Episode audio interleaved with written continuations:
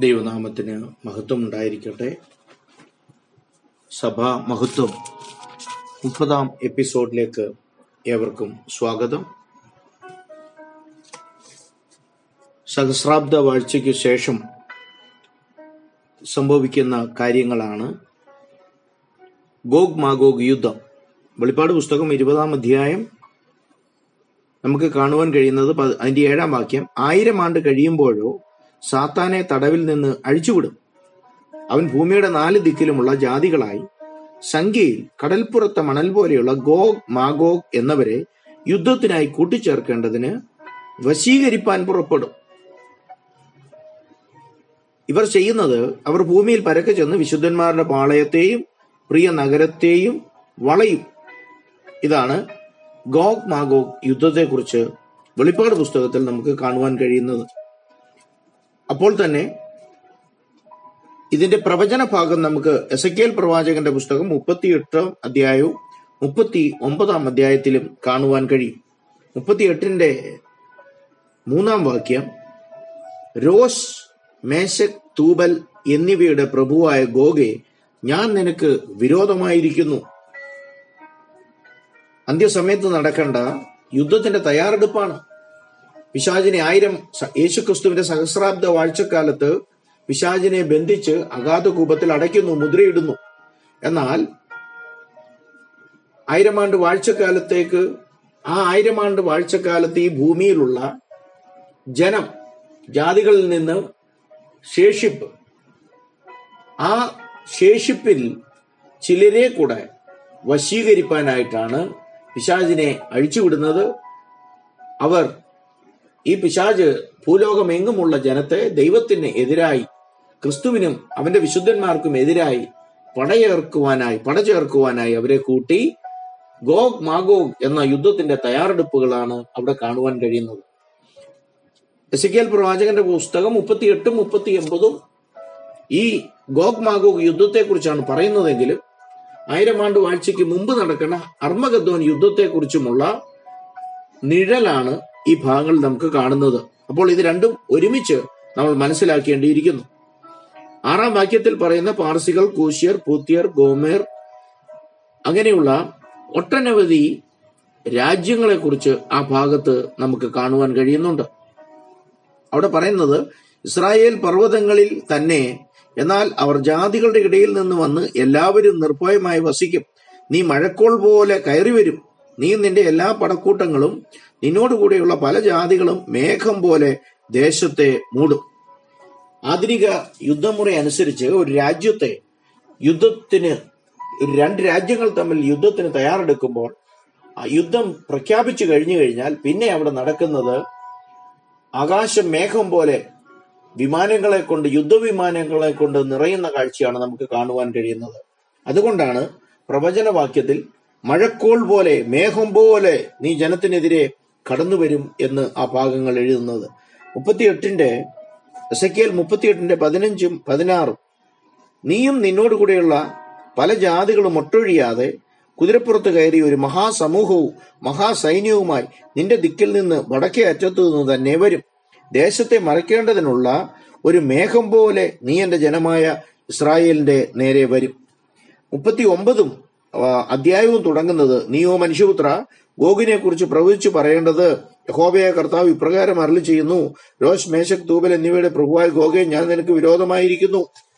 അങ്ങനെ അവസാനം വിശുദ്ധ നഗരത്തിനെതിരെ യേശു കർത്താവിന്റെ ഭരണത്തിനെതിരെ പിശാചിനാൽ വശീകരിക്കപ്പെട്ട് വഞ്ചിക്കപ്പെട്ട ഒരു ശേഷി ഈ ആയിരം ആണ്ട് വാഴ്ചക്കാലത്ത് കടക്കുന്ന ജാതികളിൽ നിന്ന് കുറെ ജനത്തെ ശേഖരിച്ച് ദൈവജനത്തിനെതിരായി പ്രിയ നഗരത്തിനെതിരായി കടന്നു വരുന്ന കാഴ്ചയാണ് നമുക്ക് കാണുവാൻ കഴിയുന്നത്. ഇവിടെ നമ്മൾ മനസ്സിലാക്കേണ്ട ചില കാര്യങ്ങൾ. ഇതിൽ പങ്കെടുക്കുന്ന ഈ മഹാസഖ്യത്തിൽ പങ്കെടുക്കുന്ന അനേകരുണ്ട്. Rosh Meshech Tubal Persia Ethiopia Libya Gomer Togarmah Daniel പ്രവചനത്തിലൊക്കെ കാണുന്ന റോമൻ സാമ്രാജ്യത്തിന്റെ അവശേഷിപ്പ് എന്ന് പറയുന്ന പത്ത് രാജ്യങ്ങൾ ഒട്ടനവധി ജാതികൾ രാജ്യങ്ങൾ ചേർന്നാണ് ഒരു മഹാസൈന്യമായി ഈ ഭാഗത്ത് നമുക്ക് കാണുവാൻ കഴിയുന്നത്. ഇവിടെ പ്രത്യേകമായി നമ്മൾ കാണേണ്ടത് മേശക് തൂബൽ ഗോമർ തൊഗർമ ഇവരൊക്കെ യാഫത്തിന്റെ മക്കളാണ്. യോനയുടെ നോഹ ക്ഷമിക്കണം നോഹയുടെ മക്കളായ ഷേം ഹാം യാഫെത്ത്. ഉൽപ്പത്തി പുസ്തകം നോഹയുടെ വംശപാരമ്പര്യം നമ്മൾ പഠിക്കുമ്പോൾ ഈ മൂന്ന് ജനങ്ങൾ ഭൂമി മുഴുവൻ നിറയുന്നത് നോഹയുടെ മക്കളായ ഷേം ഹാം ജാഫത്ത് ഈ മൂന്ന് മക്കളിൽ നിന്നാണ്.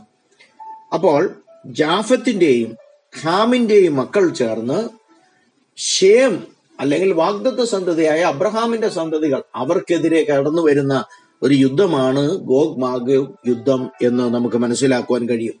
ഇതിന്റെ ചെറിയൊരു ട്രെയിലറാണ് ജർമ്മനിയിൽ നടന്നത്. രണ്ടാം ഒന്നും രണ്ടും ലോകമഹായുദ്ധത്തിന് ഇടയ്ക്ക് സംഭവിച്ച അറുപത് ലക്ഷം യഹൂദിനെ തിരഞ്ഞുപിടിച്ച് കൊല്ലുവാൻ കാരണം ഈ ആര്യൻ രക്തം അല്ലെങ്കിൽ ജാഫത്തിന്റെ മക്കൾ അവരാണ് ലോകത്തിൽ വലിയ ബുദ്ധിശാലികൾ. അവരാണ് ലോകത്തെ നയിക്കേണ്ടവർ. ഇവതിനെതിരെ നിൽക്കുന്ന യഹൂദനെ കൊന്നുകളയുക എന്നുള്ള ഒറ്റ ചിന്തയോടെയാണ് അറുപത് ലക്ഷം യഹൂദന്മാരെ ഹിറ്റ്ലർ കൊന്നൊടുക്കുന്നത്.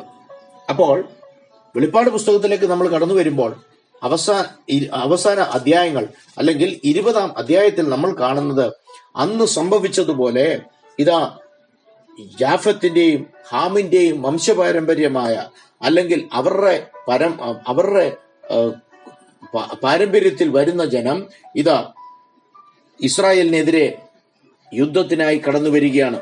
ആ വെളിപ്പാട് പുസ്തകത്തിൽ നമ്മളത് വായിക്കുന്നത് അവർ ഭൂമിയിൽ പരക്കെ ചെന്ന് വിശുദ്ധന്മാരുടെ പാളയത്തെയും പ്രിയ നഗരത്തെയും വളയും.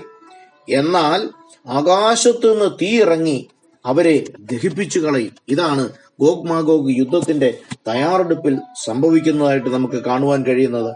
അവർ പ്രിയ നഗരത്തിനും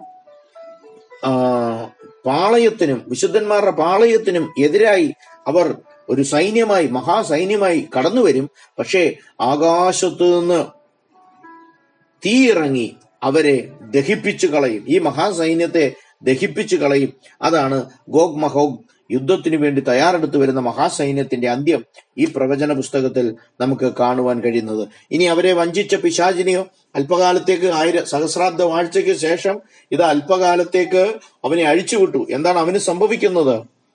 അവരെ വഞ്ചിച്ച പിശാചിനെ മൃഗവും കള്ളപ്രവാചകനും കിടക്കുന്ന ഗന്ധക തീപ്പൊയ്കയിലേക്ക് തള്ളിയിടും.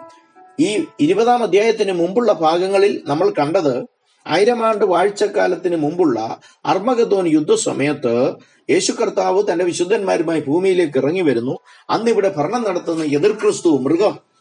ആ എതിർ ക്രിസ്തു എന്ന മൃഗത്തെയും അതിന് അവന് അവന് വേണ്ട ആലോചന പറഞ്ഞു കൊടുക്കുന്ന കള്ളപ്രവാചകനെയും ഗന്ധ അവരെ തീ ഗന്ധക തീപ്പൊയ്കയിലേക്ക് തള്ളിയിട്ടു ആയിരം ആണ്ട് വർഷം ആയിരം സഹസ്രാബ്ദ വാഴ്ച തുടങ്ങുന്നതിന് മുമ്പ്. എന്നാൽ സഹസ്രാബ്ദ വാഴ്ചയ്ക്ക് ശേഷം പിശാചിനെയാണ് അതിലേക്ക് തള്ളിയിടുന്നത്. ഇതിൽ നിന്ന് നമുക്ക് മനസ്സിലാകുന്നത് ആയിരം ആണ്ട് വർഷക്കാലം ഈ മൃഗവും കള്ളപ്രവാചകനും ആ ഗന്ധക തീപ്പൊയ്കയിൽ കിടന്നിട്ടും അവർ ദണ്ഡനം അനുഭവിക്കുന്നതല്ലാതെ അവരുടെ അന്ത്യം സംഭവിച്ചിട്ടില്ല. അതുകൊണ്ട് നരകം എന്നുള്ളത് അന്ത്യമില്ലാത്ത മരണമില്ലാത്ത നിത്യദണ്ഡനമാണ് എന്ന് ഈ ഭാഗം അടിവരയിട്ട് ആക്കം കൂട്ടി നമ്മളെ പഠിപ്പിക്കുകയാണ് ചെയ്യുന്നത്. ഇനി എന്താണ് സംഭവിക്കുന്നത്? ഗോഗ് മാഗോഗ് മഹാസൈന്യത്തിന്റെ അന്ത്യം കുറിച്ച് കഴിയുമ്പോൾ വെളിപ്പാട് പുസ്തകം നമ്മളെ പഠിപ്പിക്കുന്നത് അതിനുശേഷം സംഭവിക്കേണ്ടത് യേശു കർത്താവിന്റെ വെള്ളസിംഹാസനം അല്ലെങ്കിൽ അന്ത്യ ന്യായവിധി. ഇരുപതാം അധ്യായം വെളിപ്പാട് പുസ്തകം ഇരുപതാം അധ്യായം അതിന്റെ പതിനൊന്നാം വാക്യം നമുക്ക് കാണുവാൻ കഴിയുന്നത് ഞാൻ വലിയൊരു വെള്ളസിംഹാസനവും അതിൽ ഒരുത്തൻ ഇരിക്കുന്നതും കണ്ടു. വലിയൊരു വെള്ളസിംഹാസനവും അതിൽ ഒരുത്തൻ ഇരിക്കുന്നതും കണ്ടു. യോഹന്നാൻ കാണുകയാണ്. അവന്റെ സന്നിധിയിൽ നിന്ന് ഭൂമിയും ആകാശവും ഓടിപ്പോയി. അവയെ പിന്നെ കണ്ടില്ല.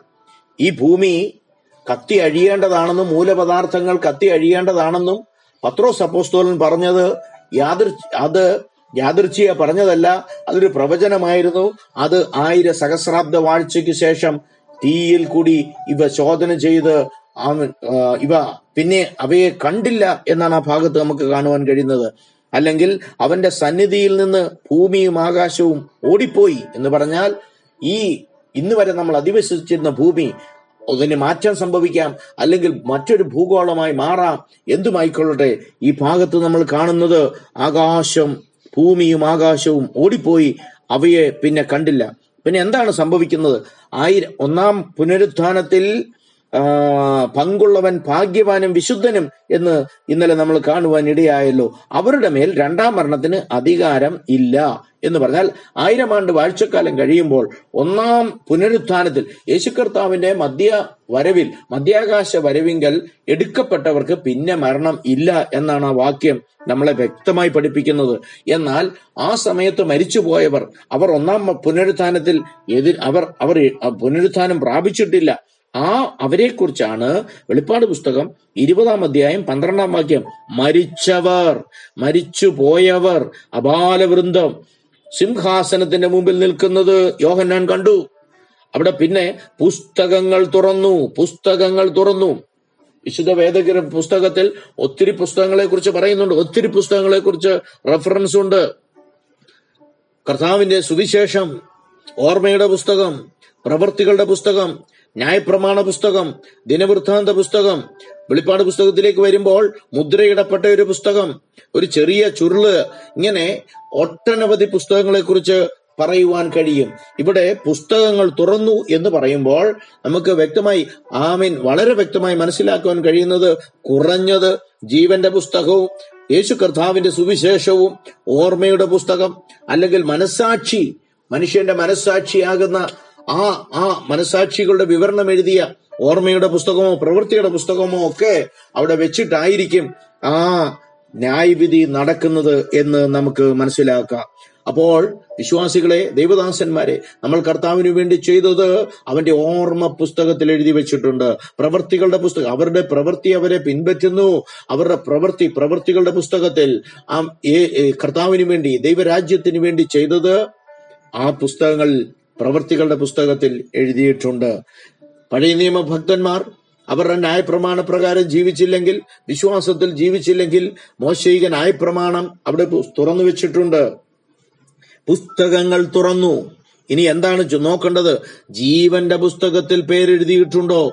ഇല്ല എന്നുള്ള ഒറ്റ കണ്ടീഷനിലാണ് അവരെ ഗന്ധക തീപ്പൊയ്യയിലേക്ക് തള്ളിയിടുന്നത്. നമുക്കവിടെ കാണുവാൻ കഴിയുന്നു. പുസ്തകങ്ങൾ തുറന്നു. ജീവന്റെ പുസ്തകം എന്ന മറ്റൊരു പുസ്തകവും തുറന്നു. മറ്റൊരു പുസ്തകവും തുറന്നു. അപ്പോൾ പുസ്തകങ്ങളുണ്ട്.